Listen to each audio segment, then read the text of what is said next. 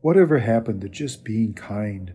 A waiter said to me recently, noting the decline of kindness over recent years. It is part of a lament I have heard from many others. It seems many people today have forgotten how to be civil to one another. According to the dictionary, kindness is the quality of being friendly, generous, and considerate. However, kindness is much more than just being nice. Kindness is expressed through empathy, kind gestures, thoughtfulness, or being helpful. To be kind is an intentional action, voluntary acts of kindness without expecting anything in return.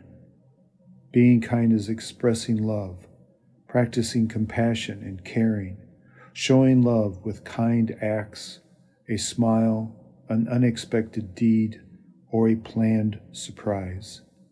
When we offer these acts to others, it makes them feel happy.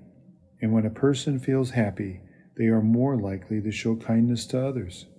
A ripple effect that leads to the Be Kind revolution. Together, by practicing kindness with others we encounter, even if it is while dining out, we can make a difference. If we are all practicing kindness, then it becomes a movement of change.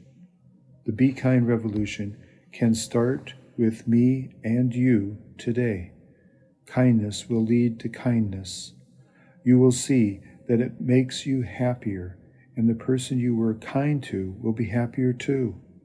Then, ripple by ripple, we will cause a wave of positive change. I am Dan Kenney, and this is my perspective.